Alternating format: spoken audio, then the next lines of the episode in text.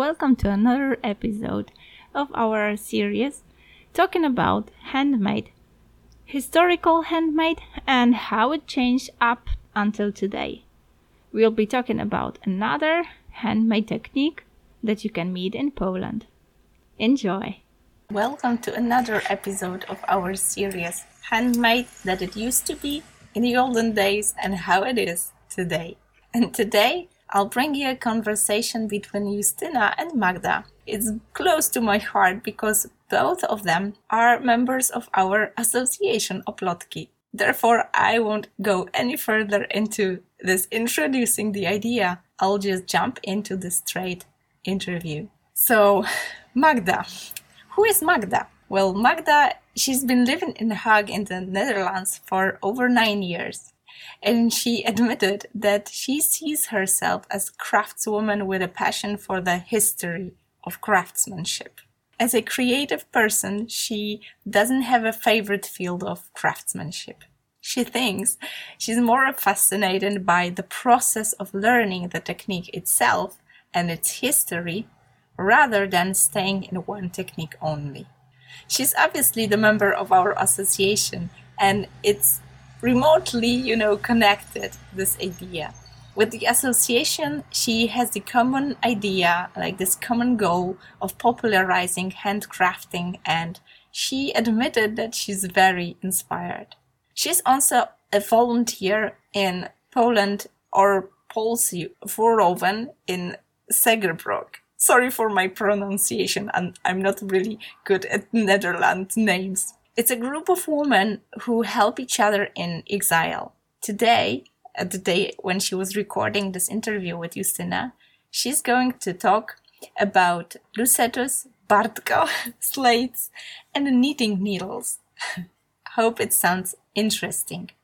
And today I'm going to provide you with this quick translation of this conversation. And obviously, the whole episode in Polish you can find as a last episode underneath this very one. So last Monday was the Polish one, and today we're jumping into this English one. So, as you might think, it sounds like forgotten techniques. And Magda says that they are early medieval techniques, although they served our ancestors to make the things they needed throughout the Middle Ages. Uh, these are knitting things, all four of which she mentioned and they are not very complicated to handle. She thinks that today everyone can sit back and knit what they need using these instruments. That's why those techniques are so fascinating. Okay, so what is this lucet thing? So in Poland we also call it knitting fork. As Magda admitted, she said that knitting fork is a name very appropriate to the appearance of the instrument because it looks like a modern fork, except for the lack of middle tines. You can easily make it at home. You weave knitting wool around two tines on the sides and drag it in a very simple way to create a square string. It is quite resilient, very nice. Today we have flat round cords and this one has such an original design. You just turn it on each side and it'll be square. And you might ask what that cord could be used for, right? So as Magda said, it could be used, for example, to tie around the waist on a dress. You could sew appliques on a dress or a neckline, right? You could also, for example, wear a hanging pouch or current purse, like a nowadays modern purse. So it was a very useful thing in the olden days as well. Another very useful knitting tool is Bartko. It is a wooden slate with holes for the knitting wool. You have to put it through the holes and then right in the right way to put it in those holes and then additionally weave the wool back and forth similarly to how it's done on a heddle. The difference is that you need to use at least four of them to create a weaved product. Of course, you can use many more, but four is the minimum. They are square and have holes on both sides through which you weave your thread. The difference between both instruments is that on the Bartko, you can weave simple square patterns, more geometrical. And what you weave on a heddle comes with a diagonal pattern, a diamond like, so to speak. And she said she must admit that heddles are more complicated for her. The Bartko is easier to her. And she says it's easier to use, so if one wants to start learning how to weave, she would advise to use this one. Okay, so what was the made, you know, of the Bartko and the slates? So the Bartko slates were used to create selvages. A selvage is a narrow, colorful strip used mainly for tying around the waist, for sewing on the edges of dresses so they won't tear too quickly. However, if we typically talk about the Middle Ages, they had another use. They were to protect the person who wore them.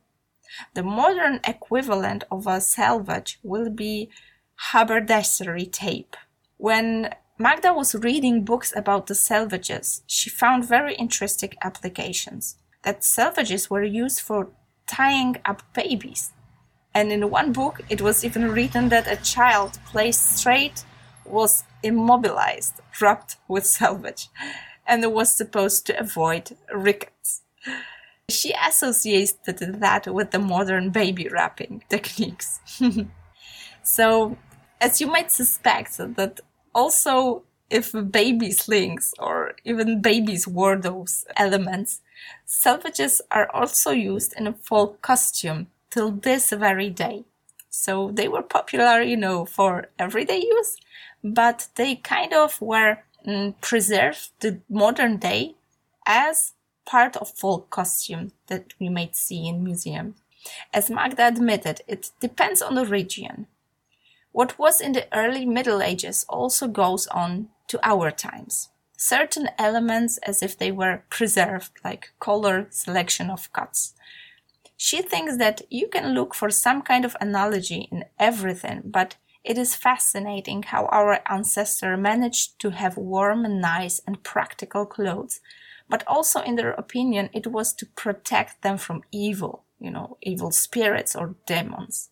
Today we wear jewelry for decoration, and women of that time wore it to protect themselves. The jewelry was an amulet.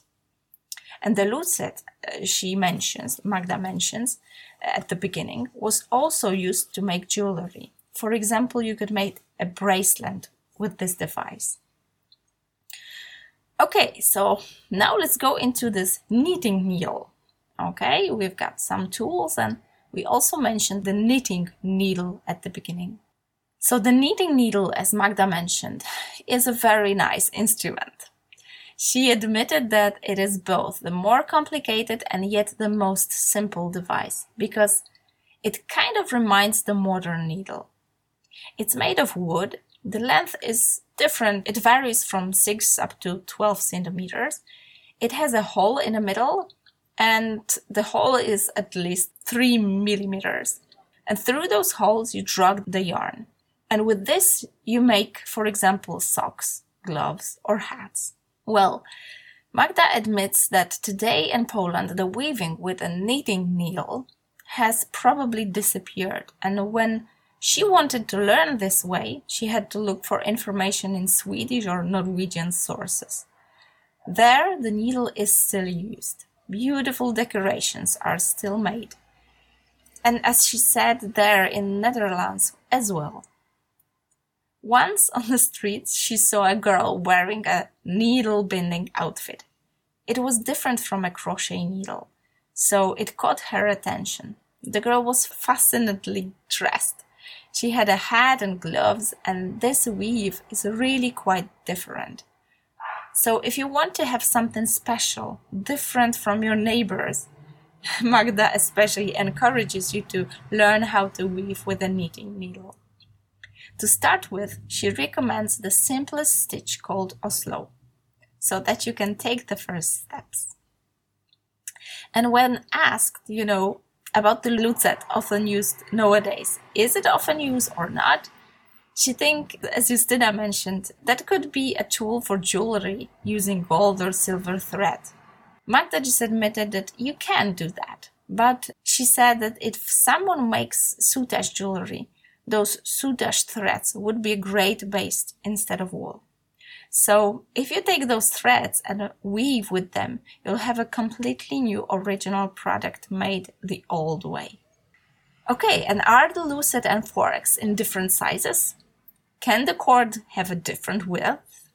As Magda said, it can. She has also seen a double-sided lucets.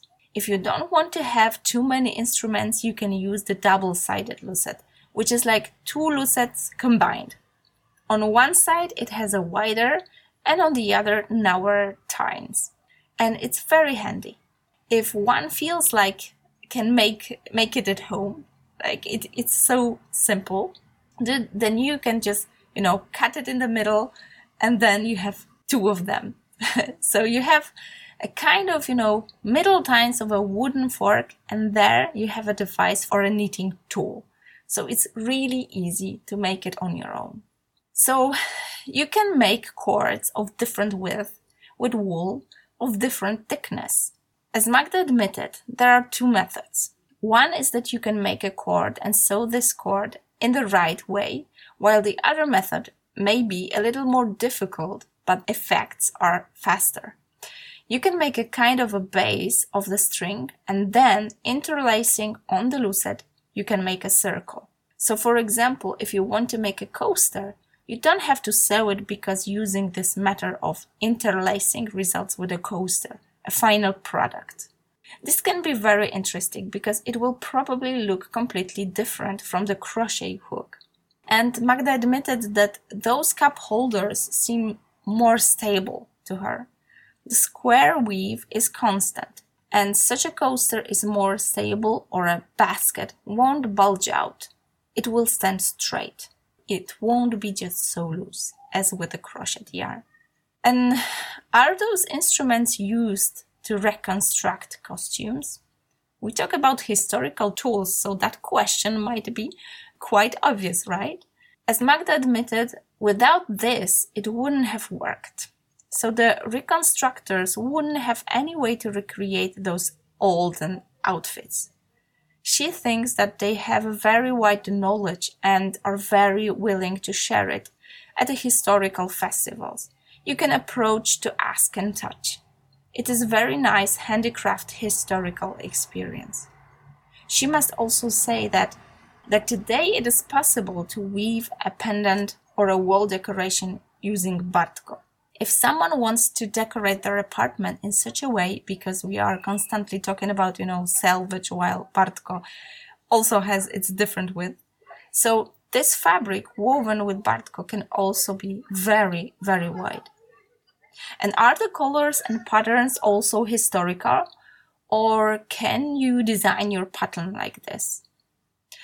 As Magda said, she thinks she those are like slightly limited possibilities when it comes to the pattern because Bartko gives a simple weave of, you know, grills. Other patterns with dominant vertical lines, while the slates, well, this is more of a diagonal weave, only limits us to these two ways of weaving. But the colors, however, the choice of yarn and the material today is almost unlimited. So we can also use linen threads and weave linen into it as well as acrylic. Anything you can think of. So not only, you know, flax and cotton were mostly used. Mostly in the olden days, the wool was in use. But now we've got a way broader selection of those materials.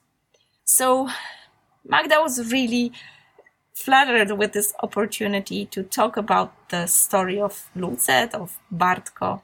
And I hope that there will be still a chance to introduce her works and her insights into those olden techniques. So for that, I warmly encourage you to visit our Facebook page or blog and listen and even see some more it's obviously even easier to grasp the idea of those techniques on the pictures. So I gladly introduce you to way, way more that we have about those techniques in the olden days and today in Magda's interpretation on our website. So see you in the next episode.